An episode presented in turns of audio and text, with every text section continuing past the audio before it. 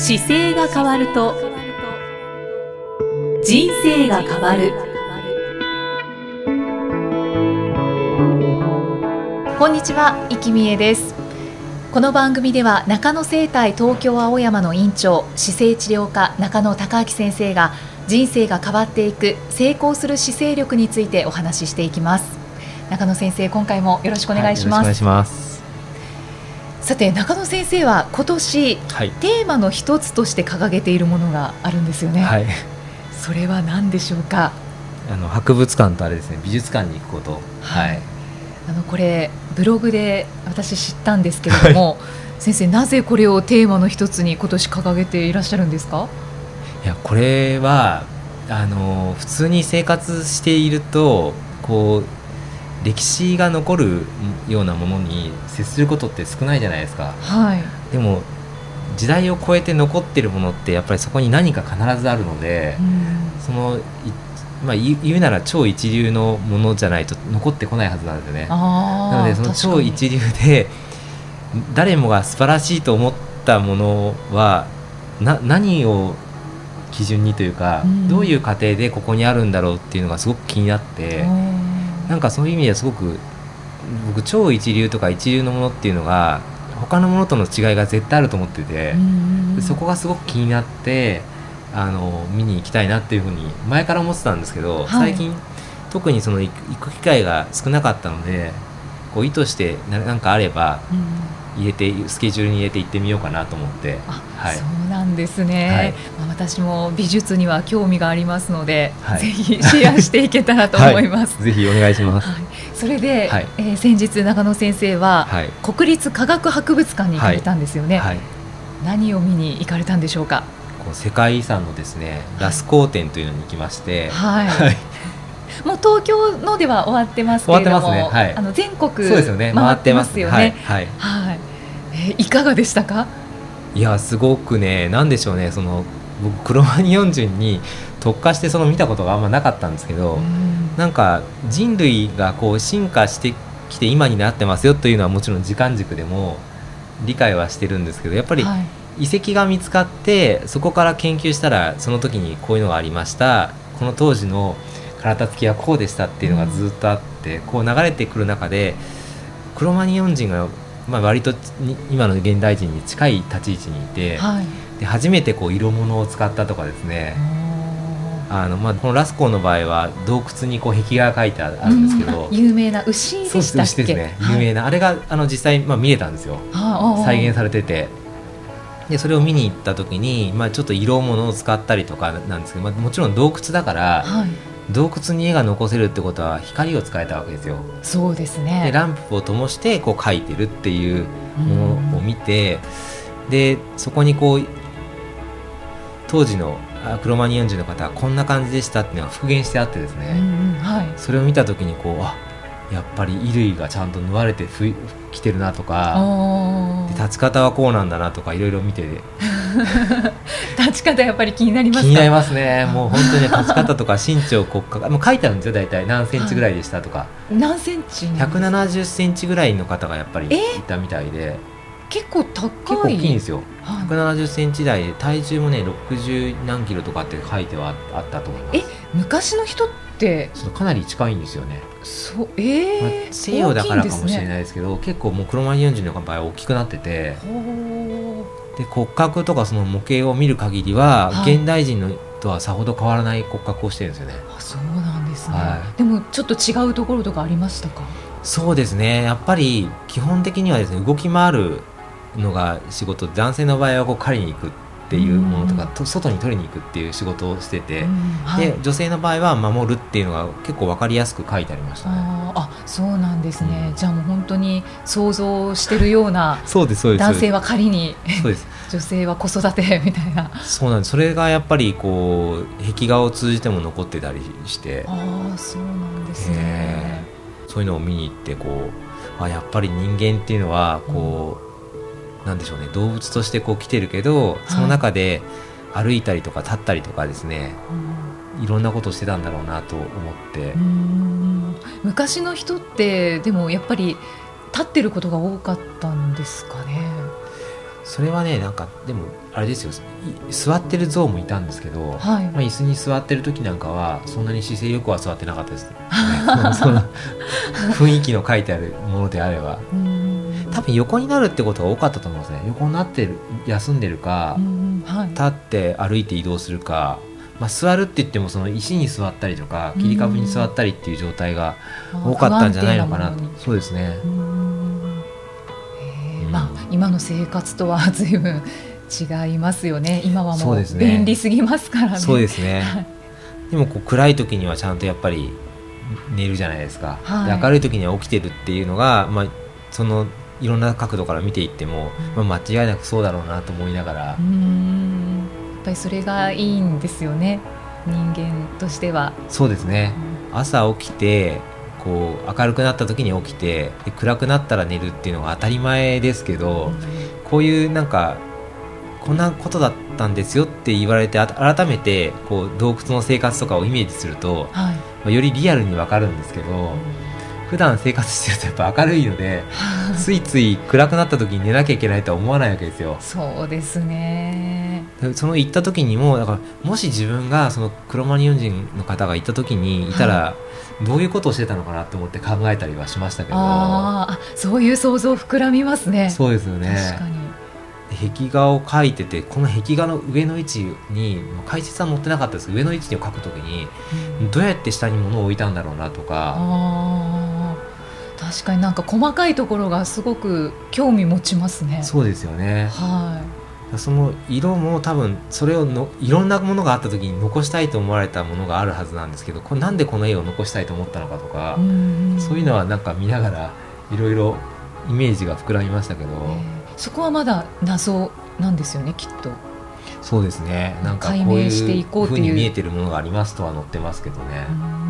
ももしかするとそのそこじゃなくて本当に研究されてる方と直接喋るともっと実は違うのかもしれない。そうですね。分かってるけど書けないとかなんかもしかするとこういうことじゃないのって言われてるなんかりのはあるかもしれないですよね。そうですね、ええ。まあ、そこはもうなんか解明するチームがどんどんそうですよね。はい、追求その辺はしていると思なんか将い来しお話聞いてみたいなと思いましたけどね。はい。いや興味ありますね。そうですね。うん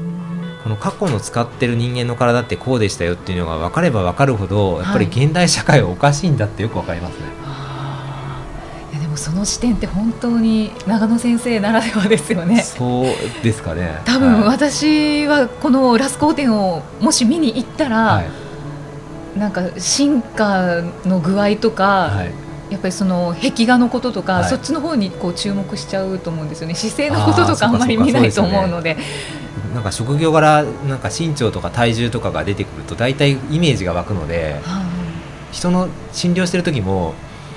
まあ、500g はちょっと言い過ぎかもしれないですけど1キロ増えたらあちょっと増えましたかってすぐ分かるんですよね。すごい。であのよく合ってる方だと 500g ぐらいでもなんとなくあれ？なんかおかしいなと思って体重計に乗るとやっぱり増えてたりとかへーえじゃあ私も体重増えた時には分かったり結構ねあ洋服着てる状態だけだからあれですけど背中開けてみたりするのでそうすると大体分かりますね。あなんか違うかもとかっていうのが。お話聞いてるとやっぱりちょっと運動量が少なくてとか忙しすぎて動けなくてっていうのが出てくるのででもそういうことをお伝えするとご本人は気づいて、まあ、生活変えていくのでミキさんだったら見ててもなんか増えた時はあの結構数お会いしてるから分かるかもしれないですね。あそうですね、はい。えー、なんかドキドキしますね。本当ですか？え女性だからやっぱりなんかふ太りましたとか言われたくないなあっていう。そういうそういうふうに直接的に昔は聞いてたんですけど あそうなんですそねれは最近はやらないですね。直接聞かずにあのなんかこの1週間とこの数ヶ月はどんな感じだったんですかって聞いてくると大体それに近いネタが出てきて、あで、まあ、なんでですかって聞かれるといやなんかもしかしたらちょっとふくよかになられてるかもしれませんよっていうお話をしたりーするといや私もそうだと思ったんですが、体重結構面白くて体重計にあの細い方ほど体重計に乗ってるんですよ。常に。ん。で乗ってあ増えたと思ったらすぐ調整するっていうのが細くて綺麗な方は結構やってる方が多いですね。そうなんですね。ね私は全く持って乗ってないですね。乗るだけででも痩せてきますよ。そうなんですか、はい、もうすぐに分かるので増えすぎたなとかっていうともうちょっと食べ物をコントロールすればすぐ落ちるんですけど。それが楽しかったりするんでしょうね。だからこう毎日体重なんでしょうね。自分のこう体のマネジメントっていう意味で習慣になってるんじゃないですかね、ちなみに中野先生は毎日乗られてますか？僕は毎日ほとんど乗ってますね 200g ぐらいの変化はあまり気にしないんですけどこの数値増えるとまずいなっていう数字は大体頭の中でいつもあってその数字を越した時は結構具体的にいくと翌日に運動量を増やすかあと食べるものを一気に減らしたりします。うん。あそうなんですね。僕てきめんなのはあの夜に完食すると一気に増えるんですよ。お分 かりやすく。すごい分かりやすいですね。で増えてくるからあのそうすると完食したものの原因を考えると、はい、なんか週末に自分買い物行った時に完食しそうなものをいっぱい買ってたりするんで それをやめるっていうのがやっぱりすぐにあやまずいなと思ったりして買いますね。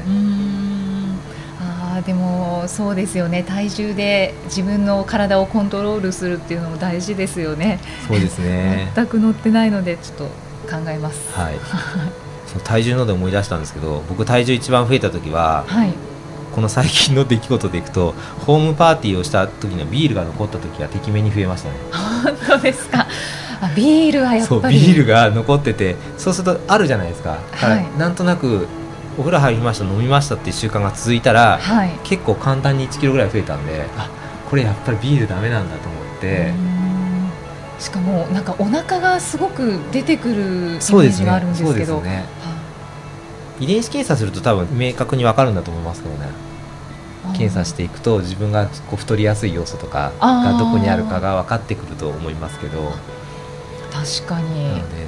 なるべくビールとかあとアイスクリームをいっぱい食べないようにしようと思って 先生のなんかちっちゃな悩みを 聞くことができましたけれど、ね、なんか体重の話になっちゃいましたね。いやなんかねそうなんですそうなんです。それでそうですね。クロマニヨン人から変わってきましたね体はい、そのラス工程見られて、はい、で本当にこう先生人間って動物なんだなとか、はい、あともう現代社会は本当に不規則な生活が蔓延してるんだなとか、そういうことを感じられて、だからやっぱりこうなんでしょうね。動物に戻るというか動物だっていうことを忘れないようにあのこれから先も生活するためにちょっと間違えってるもの例えばデスクワークが長いとか、まあ、座って作業し続けるっていうことはやっぱなかったはずなので、はい、じゃあ立って作業できるような環境をもっと伝えていかなきゃいけないとかですね、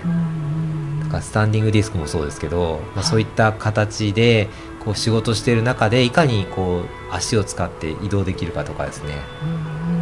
それもあのやっぱりピンピンコロリのところに直接つながってきますけど。そうですね。でもやっぱり本当に最後の理想はピンピンコロリですね、ね、自分の足でやっぱり移動できなくなってくるっていうことを避けるために便利すぎることにやっぱり満足しないというかですね、それが当たり前と思わないっていうことがすごく大事ですよね。スタンディングデスクなんかはやっぱりそういう動物っていう視点からいくと立って仕事をするっていうのを考えるとやっぱり自然なわけですよ、はい、でも今会社で一人だけ立って仕事してるっておかしい感じするじゃないですか。そう違和感ありますよね。なんか立たされてるんじゃないかって日本人はどうも思うらしくて日本人は世界的にもなんかスタンディングディスクが遅いんですよね普及率が。普及率が今2017年の時点でやっぱり遅くて、はい、アメリカなんかだと今スタンディングディスクはあのエグゼクティブの方が転職するときには御社にはスタンディングディスクがありますかって聞かれて、はい、なかったら蹴られちゃうっていうぐらいメジャーになってきてるんですよ。そうなんですね、で先週もあの Google の本社の方のアメリカの方に行った、まあ、中学生の学生の方が、見学行ってどうだったって言ったらいや先生の言ってたスタンディングディスクがありましたでしかもこう下にあのウォーキングマシンがあって歩きながら本当に仕事してましたって。いう、え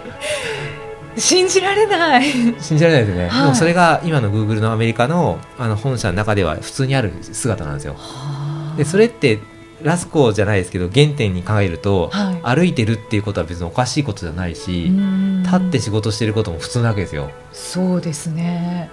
だからそれが自然に入ってくる、まあ、骨格的な部分ももちろんあるんですけどはい。ただ日本人の場合はどうも立って仕事をするときに小学校の時に廊下で立たされたような感じがなんかするようなのがあるらしくて。なんか罰みたいな。そうですそうです。なのでだから全員でこう一気にスタンディングデスクを入れちゃって、はい。立ってスタートすればそもそも変わってくるので、なのでそれで絶対的に多分効率上がりますよね。上がります上がります。だから本当に今スタンディングディスク作ってるメーカーさんなんかと一緒に、はい。これなんで大事かっていうのを復旧して伝えていけられることもやりたいなと思ってはいるんですけど、立ってやっぱりやることが当たり前ですよっていうのが立って疲れるんですよもちろん初めは、うんうんはい。ただ1年2年3年ってやっていくと立ってることによってウエストが細くなるとか足の筋肉量がアップするっていうのが出てくるので。ウエスト細くなるんですか？ますもちろん。へえ これは女性はびっくりしたと思いますよ。えだって座ってる時って休めなわけですよ。はいはい。なんか今聞いてる方が例えば座った時に楽に座ってみてくださいっていうのをちょっと座ってみたら楽にこんなでその時にお腹触ってみてください。あもうすごいボヨボヨです。ですよね。そのボヨボヨの状態って体幹の筋肉を使ってない状態なのでは要は動物としては休めないわけですよ。休めてずっとしてるからウエストもゆったりしちゃうんですよ。で立つと立ってみます？一度。あマイク届かなかったあじゃあちょっと立ってみはい。ます、立つとお腹のところってこうウエストが触ったらしっかりしてません？っはい、全然ボヨボヨしてないです。ていう違いがあって立ってるだけで実はウエストは簡単に減ってきます。はあ。これはあのスタンンディングデスク作ってる方たちは皆さんこうデータ一生懸命取られてって減ってますよって言ってるんですけど、まあ、そこを総務の方とかは見てもピンとこなかったりするので あの入れると本当にそのウエストが変わるのと筋肉量も増えてくるので立ってるじゃないですか。そうすると足も自分の体支えるので,、うんうんうんでしっかり自分の足で踏ん張るっていうことが結果的にメタボリックだったりその PPK の方につながってくるので間違いなく全ての会社がスタンディングにはした方がいいです。そうなんですね。わあもうなんかももっと聞きたくなってきますすけどね。じゃあ今度コーナー作んなきゃいけないスタンディングディスクのね。ねそうですね。はい。作ってみますか。はい。ぜひ。本当にラスコーテンはいのお話からいろんな姿勢だったり、スタンディングデスクははい本当にいいんだっていうはいお話を、そうですね。はいはい。聞くことができました、はいありがとうございます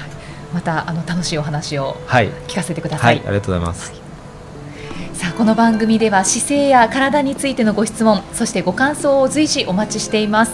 ご質問とともに年齢体重身長性別をご記入の上中野生態東京青山のホームページにありますお問い合わせフォームからお送りください。では中野先生締めのお言葉をお願いします、体を見直す時間は人生を見直す時間である。中野先生今回もありがとうございました、はい、ありがとうございました。